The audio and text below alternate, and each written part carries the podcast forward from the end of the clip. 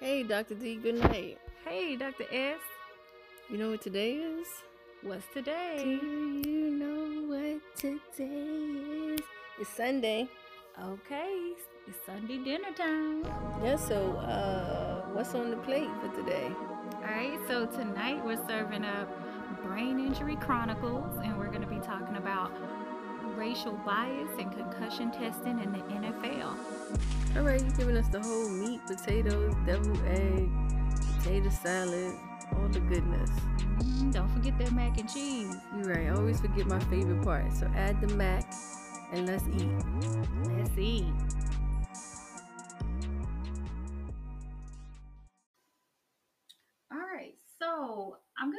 Talking about these two NFL players and their lawsuit against the NFL related to concussion testing. So, back in 2013, there was this landmark concussion settlement um, in which the NFL agreed to pay $765 million to That's a settle money. a lawsuit. I know. Um, so they were selling this lawsuit to over like 4,500 players and their families. And this um, case was about them being accused of concealing what they knew about repeated hits to the head, right? So, um, so they agreed to pay out this money. Okay. So now let me first tell you about these two players. So Najeh Davenport and Kevin Henry are accusing the NFL now of being explicitly and deliberately um, discriminatory against probably like thousands of black players who have filed um, uh, dementia-related claims. Oh, wait. So you said it's like 4,000 football players that they were doing like a settlement with? Uh, that was the initial case in 2013. And then like these two are like directly suing them now for Yeah. dementia related stuff? Yeah. Interesting. Okay. Yeah. So, um, and so what they're saying is, is that there, um, this uh, discrimination that's happened against all of these um, black players who have dementia related claims have denied them from receiving about like $3 million in payouts, pretty much. So let me give you a little back information about each player. So Najeh Davenport, um, he's a former former NFL running back. He was um, drafted in 2002 to the Green Bay Packers and then eventually played with the Pittsburgh Steelers. Shout out to the Steelers. That's Yeah. my team. That's your team. And then the Indianapolis Colts. Okay. Um, and he went by the nickname of Dookie and Duck Truck. wait. Wait. Who? Okay. I got questions. Who gave him the nick? Okay. I'll wait. I'll wait. Okay, so I'll tell you um, that now the nickname story don't have nothing to do with my story, but it's interesting. Okay. In April of 2002, just before he went into the NFL, he allegedly broke into a woman's dorm room at Barry University. He was a student at University of Miami. Okay. Barry University is also in Miami. Right. Um, and he broke into her dorm room and get this, defecated in her laundry basket. So time out. it's not funny. It is absolutely not funny. So let me hold on. Let me get my bearings together. So you trying to tell me that this NFL player who eventually got drafted has a record, like documented notice of him doing number two in somebody's laundry basket in the college? Exactly. So I, you know, he was a college student at this time. But they drafted him They after did. that. And so let me tell you, initially he had felony charges, um, a felony charge of second degree burglary and a misdemeanor count of criminal mischief. But they Mm. were dropped um, in exchange for 100 hours of community service. And That's I'm it. guessing that's because he was going into the NFL. And that right? that privilege, that Mhm. privilege, because I was and yeah. he denied it. Um, he denied it. Uh, he, he, denied like, his boo boo being in he the basket. on record. He was on record saying, "Where's the evidence? Where's the manure? I didn't do it. I just want this to be over with." But um, the nickname stuck with him. Wait, go wait, go back. He said, "Where's the evidence, He said, "Where's the manure?" sir?" So what was in the laundry basket wasn't enough evidence. I, I don't know. Okay. I don't know. okay. Yeah. So anyway, so that's his story. That's part of his story. Okay. Um, but anyway, he was um he was in the NFL for seven years as a running back. He retired at the age of 29, and now at the age Damn. of yeah, at the age of 41, he is reporting episodes of memory loss, neurocognitive decline, depression, and even just challenges doing household chores. I mean, he retired at 29. That's kind of young. 29. I mean, it's old in in sports realm, but it's Mhm. still kind of young. I mean, look at you know Brett Favre and them. They went a very long time. Yeah. Well, and then check this out. So he actually sustained at the least 10 concussions while he was in his seven seasons in the NFL. And one of those concussion experiences was so severe that actually one of his eye sockets was crushed. Oh, Jesus! And And he had to have surgery. that makes me think: How many concussions did he sustain when he was a college football player with Mhm. Miami? I know. I know. You His never really eye know. socket got crushed. Yeah. Gosh. And so he did try to like um he tried to work like he went he was able to go back to school and get an advanced degree in education. He became a teacher, but he Mm. eventually had to stop working um because his memory loss and his um his memory loss was increasing. He had developed a very quick temper and his depression um uh, escalated. Mm. So, um, so he did have some challenges, and even like he also had some um, interactions with the law.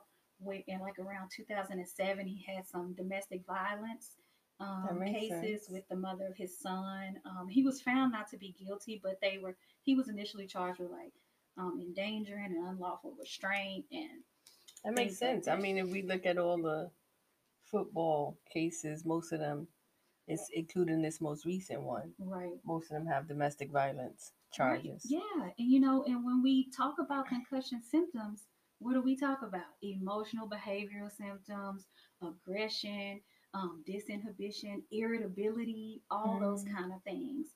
Um, and so, you know, those things can can play a role in how you function in life.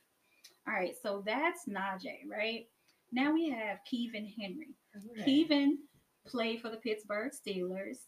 Um, and he had a substantial number of concussions. I couldn't find out how many he actually had. They just put the word substantial. Shout out to the Steelers again. and then this was during his eight year career with the Steelers. Um, and he was released when he was 33. He Mhm. went back home to Georgia, fell into a deep depression for about two years. And then he eventually got a job at Coca Cola, but he had to leave after about a year because of depression and his temper. Um, he couldn't Mm. control very much. And so he hasn't been able to work a full time job since then.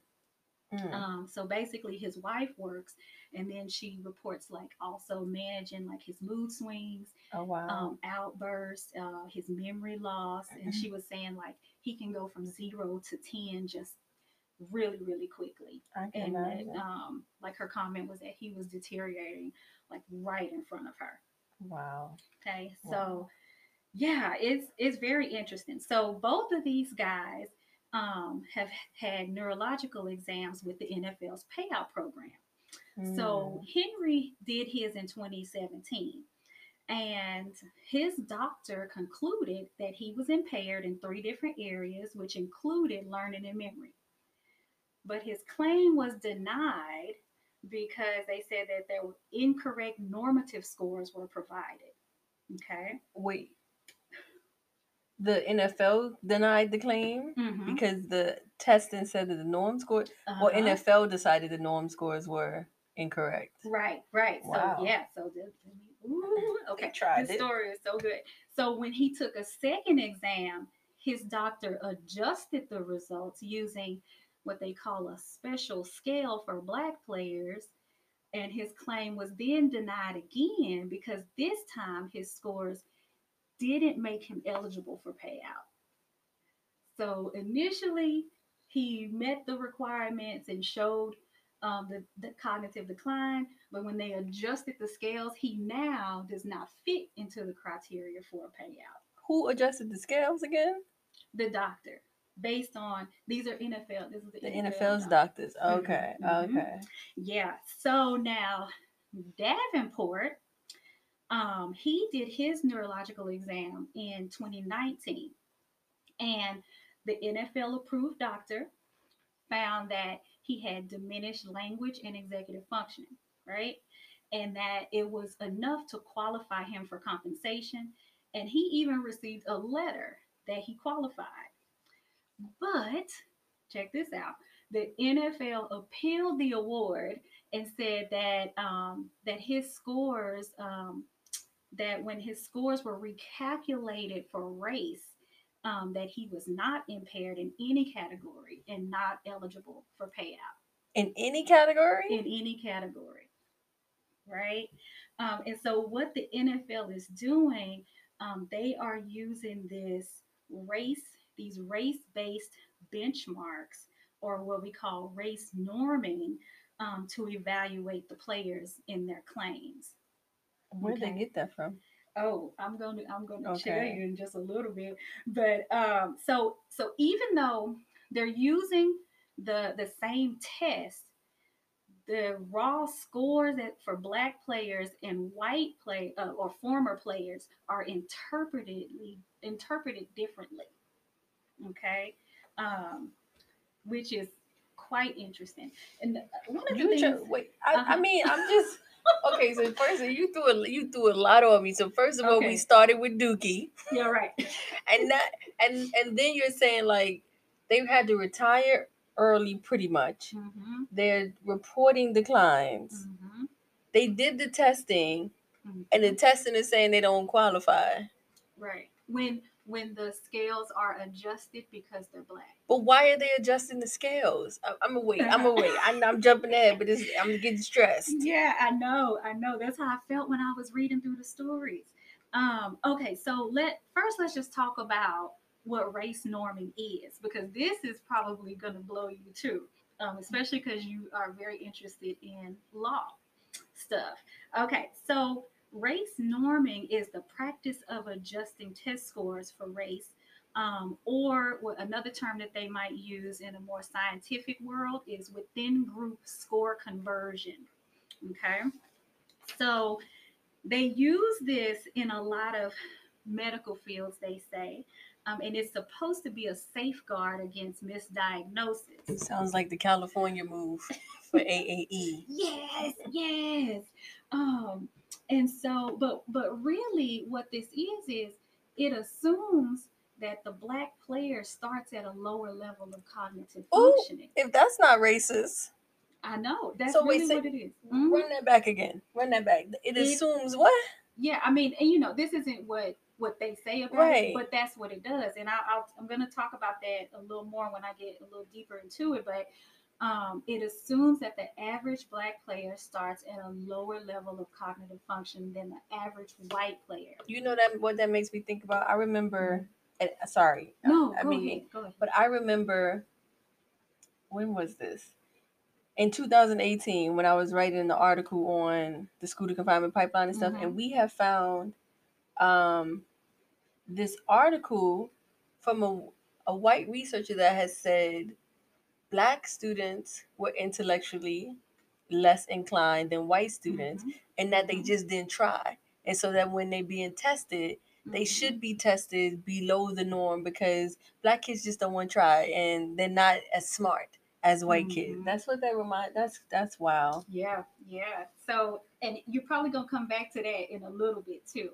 But now look at this. I was like, let me look a little more into this race norming because um, I've seen the terms in articles as corrected scales and Mhm. adjusted scales. Like uh, they adjust for race and education and age and all these kind of things, right?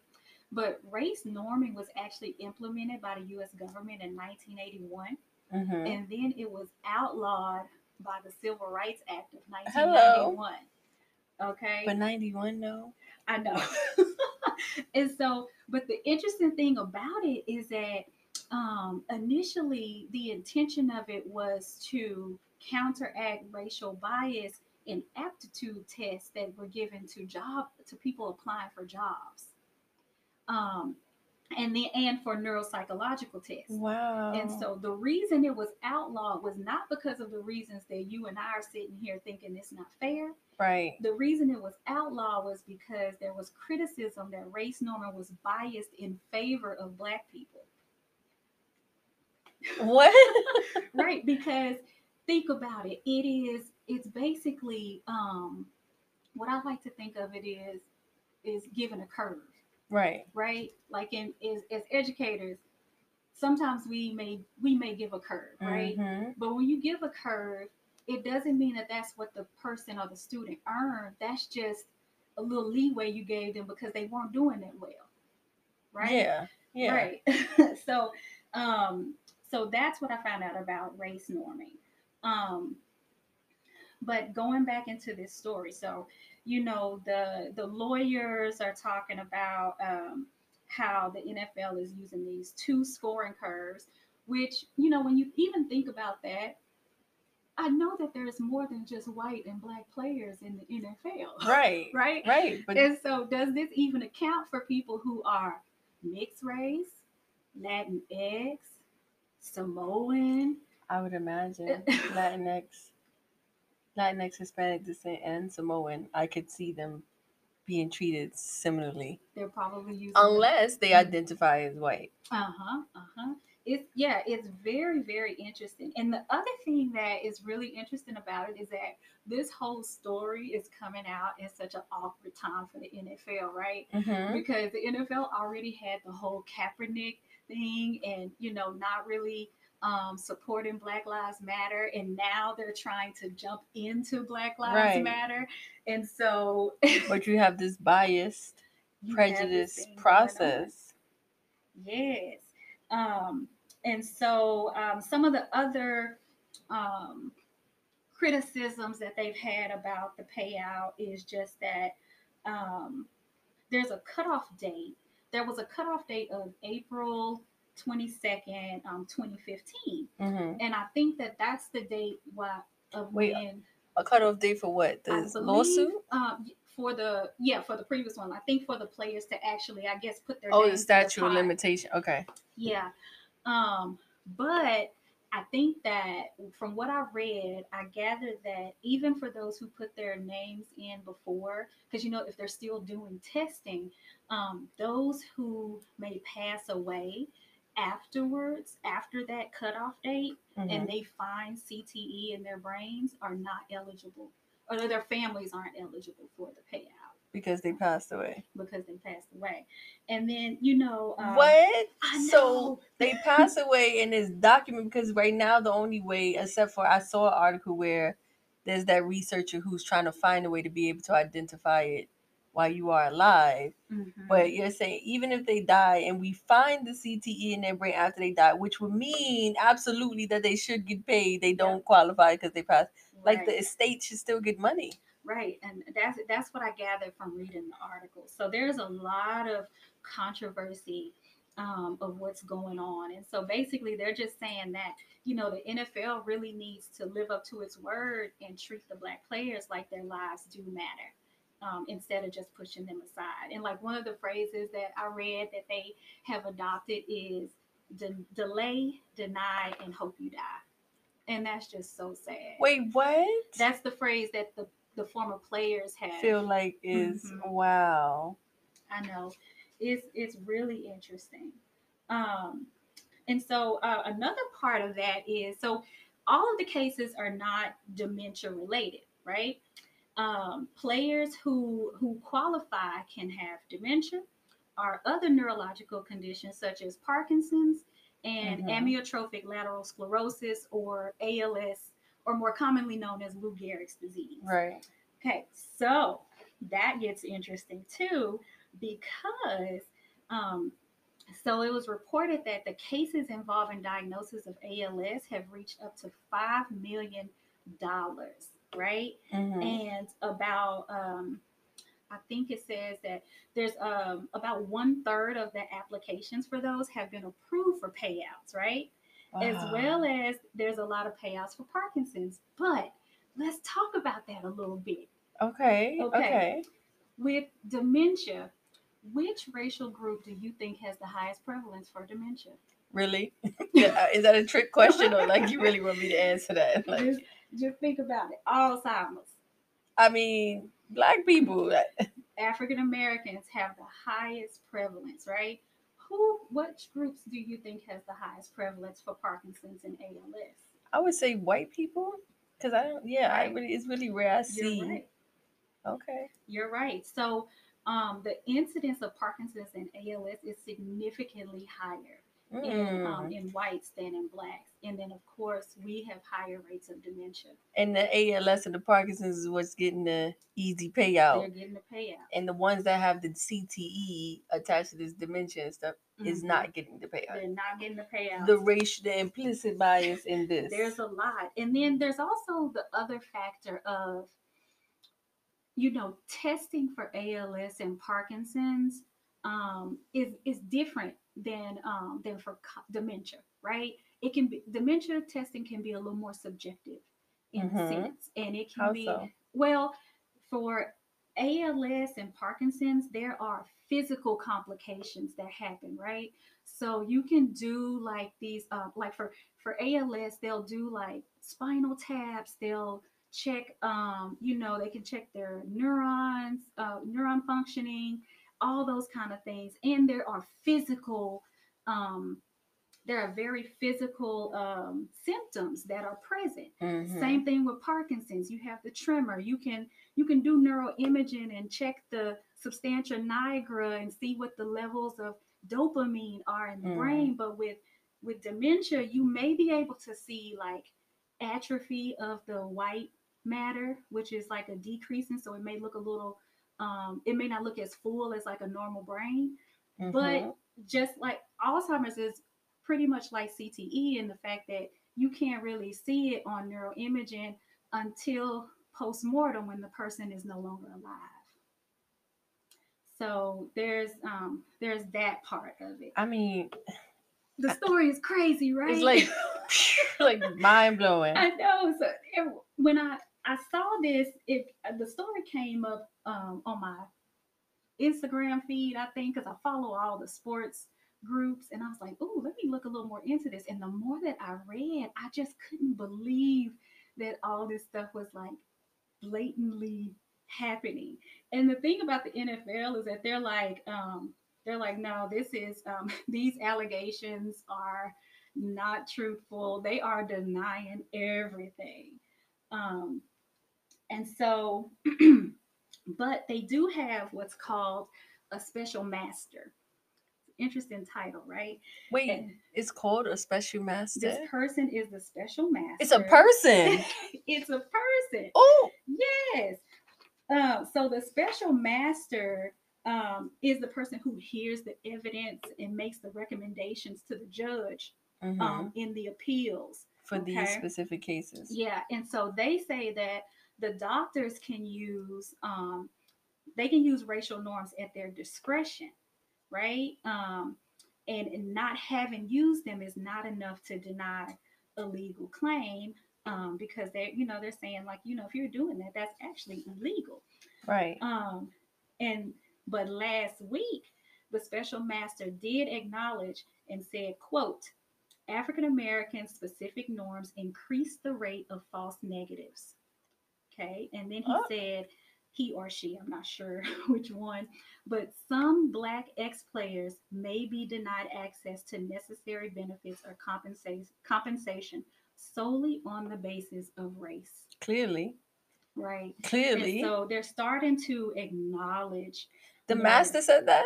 the special master. hmm I'm gonna, I'm gonna, I'm gonna call it. I'm gonna just Yeah. keep saying the master because clearly we gotta, we have to highlight that the master. The master, yeah. That is based on race. I mean, that's obvious. Mm-hmm. Um, and but the eh, the special master did not claim that the practice of the NFL was unlawful. How is it not? If you're talking about that, is it's based on race? That is unconstitutional. It is. Well, and the thing about that is he had to have been the one, he or she had to have been the one who said who went back and questioned what the Mhm. doctors of these two Right. individuals I mean, um, it's- reported. it's so much conflict of interest because the doctors work for the NFL. Mhm. The lawyers work for the NFL. So who's on the the the, the side of the retired players? Ooh. So okay, so you kind of led me into something that was good, Dr. S. So Okay. um now I, I want to say first that um the NFL commissioner Roger Goodell Uh-huh. um last week said that the league would work with the court to consider whether changes to their protocols are necessary. to consider. Uh, to consider. Um, The- so it, the fact that this person said race is a- an issue here, you still got to consider that. mhm. Okay. So he also said that the settlement seeks to provide accurate examinations to retired players. Interesting. Um, and they permit, but they do not require independent clinicians to consider race in adjusting retired players' test scores. Um, this is as they would in their typical practice. They But- don't require. But I don't know if these clinicians are doing that in their typical practice. These clinicians also work for the NFL. The yeah, Okay, they're so uh, from the NFL. Um, and something else about that statement I wanted to make. Um, uh, shoot, I think I kind of I kind of lost my train of thought a little bit. But um, oh, what I wanted to say was, um, they're they say that they're not um, required to use them, right? But ABC News did an investigation and they uncovered emails between the clinicians. So I'm Ah! just going to tell you, I'm going to tell you some of their statements that they made. So this is the first one. Um, this one says, especially in the current in our current state of affairs, I'm realizing and feeling regretful for my culpability in this inadvertent systemic racism issue. uh, hello. Uh huh. And then um, also wrote, as a group, we could have been better advocates. Hello, because that's your job. Your It job is. is to advocate first. Let, let's Right, first the preface this by saying alleged emails, Uh huh. but Mm-hmm. your your first job is to advocate first. That's what you're there for. Like your expertise is surrounded around your ability to advocate for the most vulnerable. Exactly. Exactly. Um, and so another um, another clinician said that they face consequences for anything less than strict adherence to the program's guidelines. Um, and then another clinician said, in my experience, my experience is that when clinicians deviate from the algorithm, there are multiple inquiries levied at them. So they technically they can make the decision, but they're going to have to answer a lot of questions if they don't use those race adjusted The- scales. I mean, the the type of feeling that you have to say to have for yourself internally to send an email that says, you know, I'm ashamed of my culpability and implicit Mhm, racism. But mhm. it's the thing that bothers me about that is that, you know, again, like we talk about checking your bias, the fact that people could be so steeped in that racism and not even realize that they've been doing it. Like, how does it take somebody uncovering all of this for you to realize that this was racist? You That didn't think was this was racist. racist when you was doing it? Right. Well, and then if have you seen the movie Concussion? I did. I did. And so if you think about that movie, or even if you just read, because before Concussion came out, I read Dr. Omalu's story. hmm And if you just even think about the type of pressure that the NFL or almost in a sense, like I don't want to say threat because I don't want the NFL coming after me, but almost Highly doubt I mean, I feel I feel like some of them felt like, let me just do it this way so that I can move on and not have to worry about it. But that gets back to what you were saying about that part of your ethics Mhm. and not doing any harm. you gonna put me on a soapbox because that's the problem. that's the problem in a lot of clinical Uh-huh. arenas is that we just do the bare minimum just to get it done. Like Right. we're not doing it with intention. We're just doing it as an afterthought, not realizing the harm that we Mhm. could be causing or setting up for individuals. Yep. Yep. Um, that's really good, Dr. S. So, um, and then the last one of the last comments was bottom line is that the norms do discriminate against black players. So now what? In this time of reckoning, like many professions, I think we need to look closely at the expected and unexpected ramifications of our practices. Can we go back to my question on so where did the norms come from? Oh, that's good because that's that's what we're getting to. Like I'm Um, so pissed that these people say it does do this. Yeah. But first of all, why would you be using a different set of norms anyway? Mhm. Who authorized So this? there's literature. There's literature out. Um, the acronym is MONS, but they are Moans. Mayo's older. Uh, there's older African American normative studies. Okay. I've never heard of this. Um, yeah. So let me tell you about when I first found out about this. I was in the doc program taking cultural and lingu- linguistic diversity with Uh-huh. Dr. Kay Payne. ah. and I had to do I had to modify the Boston naming test, right? Hmm And I found this article and it had adjusted norms for older black people. So this shows you how much this is don't judge me, nobody listening. This shows you how much I pay attention because I don't I remember you presenting because we had to present those assignments.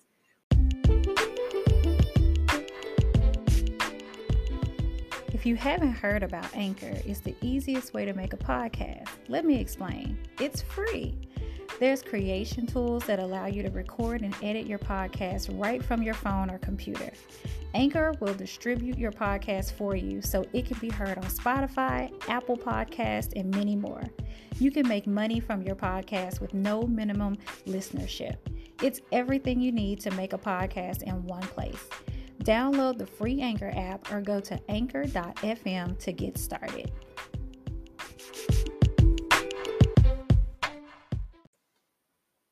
Yeah. so I did this assignment, right?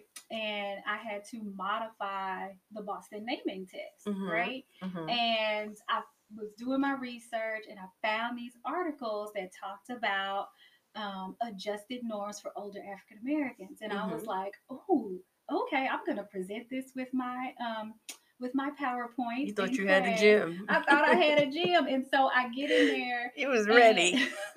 And, I'm talking, and I was like, "Yeah," and I found these um, the moans, the adjusted scores, Uh-huh. and you know you can use these with African Americans and blah blah blah. So you was giving her the stushy tone. Was I you really? I was you really talking probably- like I that? probably no, I absolutely was not because I was terrified, right?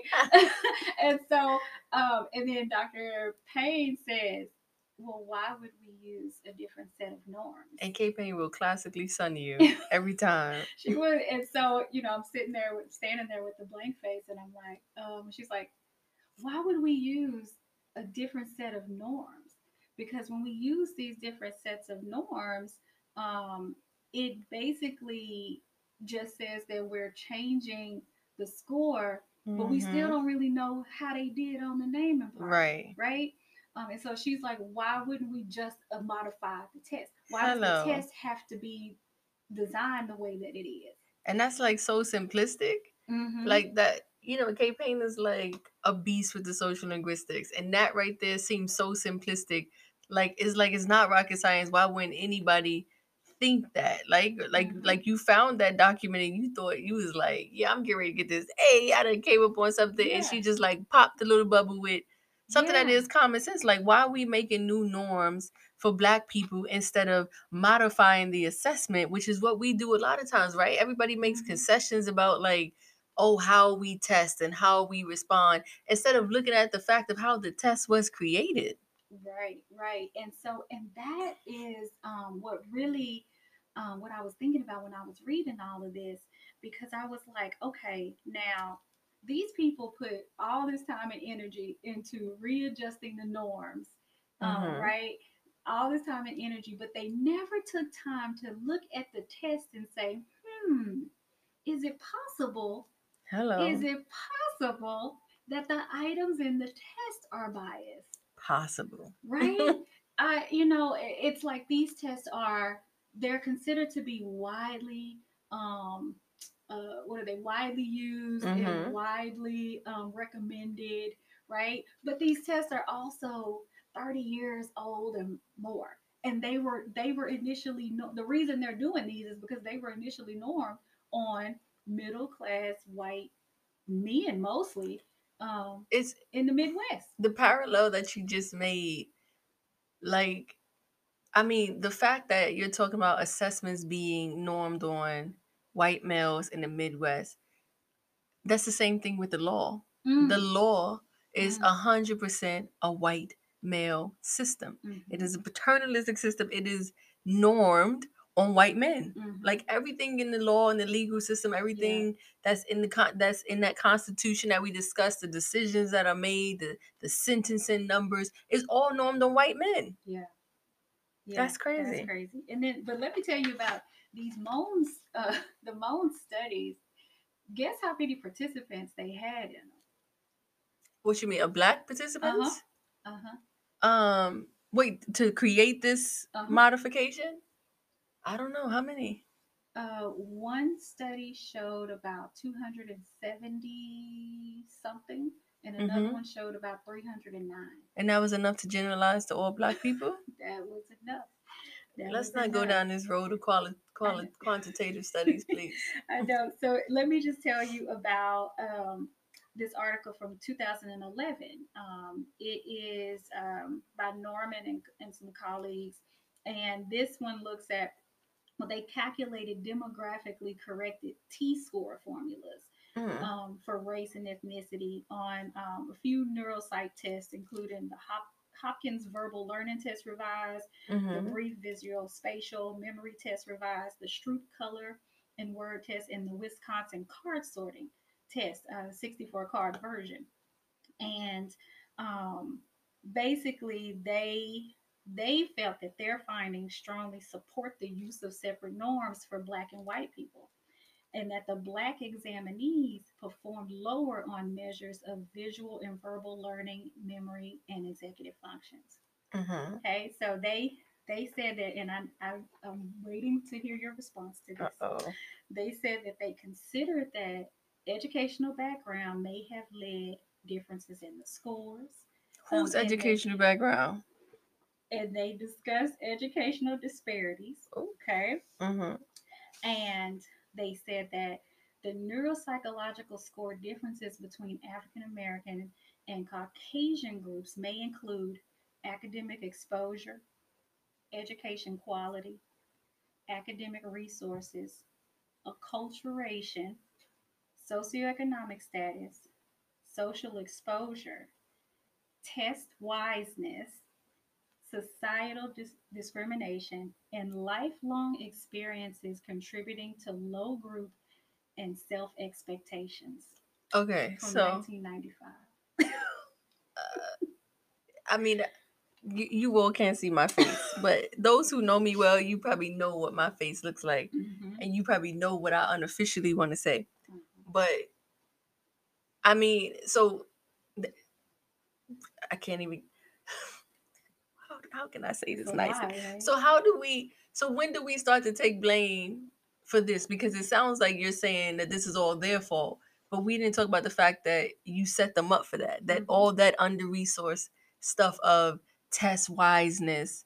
When you create tests that are not normed and benefited Mhm. to black people, when you create tests that does not accommodate the cultural learning styles, and then you use culture as an excuse and a reason to say, well, this is why they don't do well. You Mhm. got a lot of nerve. I A lot of nerve, I know. people. When I saw this statement in there, I was like, oh man, Sharika is gonna flip it when I. I mean, so we're not gonna talk about these test gaps. Like, I mean, just going back to Mhm. K Payne, like the the studies that K Payne has done to look at just simply the the the bias in the praxis. And you gonna sit there and talk about how this is why they don't do well? Mhm, Acculturation. Mhm. What is that supposed to mean? I, I would love to have a conversation with these people. And you know, um, and even going back to that thought of why not look at the test, right? And it makes me wonder, is it is it that they really just feel like these are the best tests to use, or is it laziness? Because it takes it takes work to to modify tests, but it, but it hasn't been done for especially for adults, even especially in the field of speech language pathology. Adult neuro tests have remained the same forever. And even the Boston Naming test, right? Old as heck. It it was revised in 2000. I mean, it's old as heck. I remember I that test was old when I was in my master's program. It like it's old, yeah. old. T- So now it's 21 years old, right? And you remember that picture, that one picture, Child, the noose. the Right?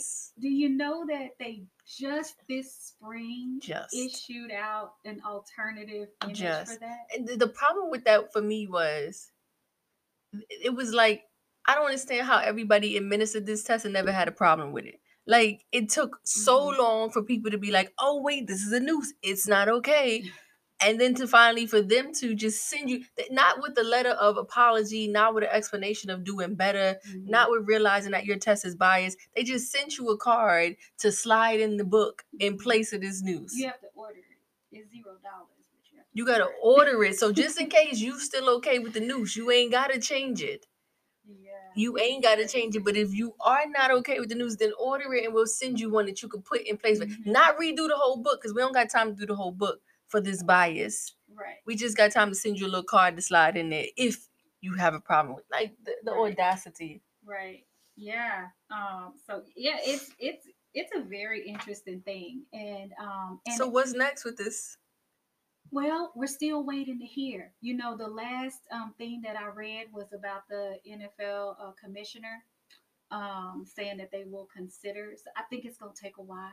I think it's gonna be a process. So they're gonna consider throwing out these norms, or they're gonna consider what? Like, I need the norms to get thrown out like It yesterday. needs to get thrown out, right? Oh, and speaking of that, there was um, some recent rescoring requested by the lawyers, Mm-hmm. and um, they rescored the cognitive test from a group of 94 Black former players. Mm-hmm. Um, and nine of them were, were considered to be incomplete because they were missing raw scores. And that left about 85, right? 85 tests scored by 40 different clinicians. 40 different clinicians. Yeah, between the years of 2016 and 2020. When the clinician interpreted those scores um, just on the regular scales that they use for white people, mm-hmm. 34 of the black players met the criteria to re- receive Clearly. payouts. When they applied what they call the demographic correction um, to those scores, guess how many? How many? 10 Ten. qualified. Okay, so the, so we this is clearly biased. My thing is even that statement demographic correction. So you're just assuming that every black person has been exposed to these unfavorable outcomes that you set us up in. What about the ones that come from middle class? Right. These are all men that went to college clearly to be able to be uh, drafted into the NFL. So they Exactly. should not have a modified norm just because. So you really are treating them like that because their skin color. Exactly, exactly. And you know, and I think that's the thing that Ten. that's the thing that we will want um, clinicians to take away, right? Um, Is Mhm. that when we talk about using culturally, um, the word keyword now is culturally responsive, Mhm. culturally appropriate, culturally relevant. Mhm. It, it still is an individual factor, right? You can't Right. just say, "Oh, yep, their skin is brown, so I gotta Mhm. use anything." and that's happening a lot i mean i think that there is like this negative this this backwards process that happens is that because we're talking about culture and bias and diversity and equity so much Mhm. that that is happening a lot because people think clinicians think that that is the best way to address Mhm. the idea that i'm not biased and because i'm not biased i'll make sure that i use these like you thought the moan was a great thing to use. A Mhm. clinician finds that and they're like, "Oh, this is perfect because this supports, you know, the needs of the black person." But it's still racist. It's still wrong And. I've heard, um, I heard, I've heard researchers give that as a recommendation to Horrible. clinicians, and I'm like, no, Do not do it. no, you're just you're just giving them a curve, and giving a curve doesn't mean bias that you're seeing their true potential. A bias curve. It would take. It takes more work, Mm-hmm. and it shows your clinical skill, your critical, your clinical critical thinking skill Mhm. to, like you said, administer the test the way it was administered and account for the cultural differences, if there are any. if there are any. you just assuming that there's cultural differences automatically when you Mhm. submit something like that. Yep. Oh, Yep, that's what um there's a there is a video with the interview with Kevin Henry, and he's like, "How can they give us different test scores?" He's like, "When we were on the field, we were all we were black, we were white, we were everything else, and we all got hit the same." Exactly. you didn't get a different punch just because you were black. hmm I mean, but what it really it what it to me what it also says is it's still that continued idea like how there's this belief that black people handle pain differently. And so it's almost like saying, Mm-hmm. yeah, no, you don't yeah. qualify because you so what you got hit. Like y'all Mhm. y'all built for that. Like you're it's okay for you to get hit and you Yeah. there's no way you have CTE or dementia or You know concussion related to this. You brought up a really, really good point because what the what these race norms say is that they have to be significantly declined. You gotta pretty much die a brain injury on the Right. field. It has to be really severe. And the thing that we know about concussion is that the symptoms are typically mild, right? Mhm. It's and To so start. they put them at a disadvantage at, at that moment. In my opinion, I would say like Dookie. he he was exhibiting difficulties early. I mean, he defecated in somebody's laundry basket. Mm-hmm. Defec- and Right. then all of this the decline came afterwards. But like it, is that idea of like, no, you didn't get hit hard enough because your body's built for those type of hits. So of course you don't qualify. Right. It's not about keeping them You from the money. It's about this biased belief of how we are made you up. You know what I will say about the money though, if you think about it, um, I, I saw a stat and I now I can't remember off the top of my head, but about it, it's probably somewhere between sixty to seventy percent of NFL players are black. hmm So if too many of them qualified, they do have to put out a lot more money. But money. the NFL got a lot of money. I mean, they make there's NFL They players do. that make more money than the president. the NFL in one game. gets an it was an annual revenue of ten billion dollars. Billion. billion. I mean, Be- so Bezos ain't seeing them. this 765 million, which I guess now is at about eight, 800 million, is is a drop in the hat. Period. It's a, it's barely the taxes. It's barely Yeah. the taxes they pay for that stuff. Like it is a billion dollar company, and it's a billion dollar company based off of the backs of these men, Mhm. primarily the backs of these black men. And so to not compensate them or their families for the ones who don't qualify because they died Right. is is wrong because they have these deficits and you're part i mean Right. granted they knew what they were getting into so there's this legally you know in the th- there's this idea of like you know you know the risk that you Mhm. it's a, it's a express risk that you Right. decided to take you know what comes into football when you went into football however because now we're seeing that a lot of them did not know about the damages to the brain that Mhm. they now know this is this is a back thing like i could you know there's these are men like Yeah. these two guys that this is before they knew that this was a risk Mhm. so it's like you really you you really didn't sign up for that type of risk even though it was present and it's unfair to not it's unfair to not pay them like yeah, yeah. that's crazy the bias well, I, I know it was deep i didn't think the bias Wow. know. Yeah, I could I could not wait to bring this story to the table. it was a good one to start with. it was a good one to start with. And I think that um yeah, I mean we we I ate. I was fed tonight. so I'm I'm stuffed. I think I gotta process all of this. I need to need to wrap it up right here. I mean, Yeah, it was a lot. It was a lot, and you know, and I like I said, I hope that clinicians will take away um, that the use of those adjusted norms is not a quick fix.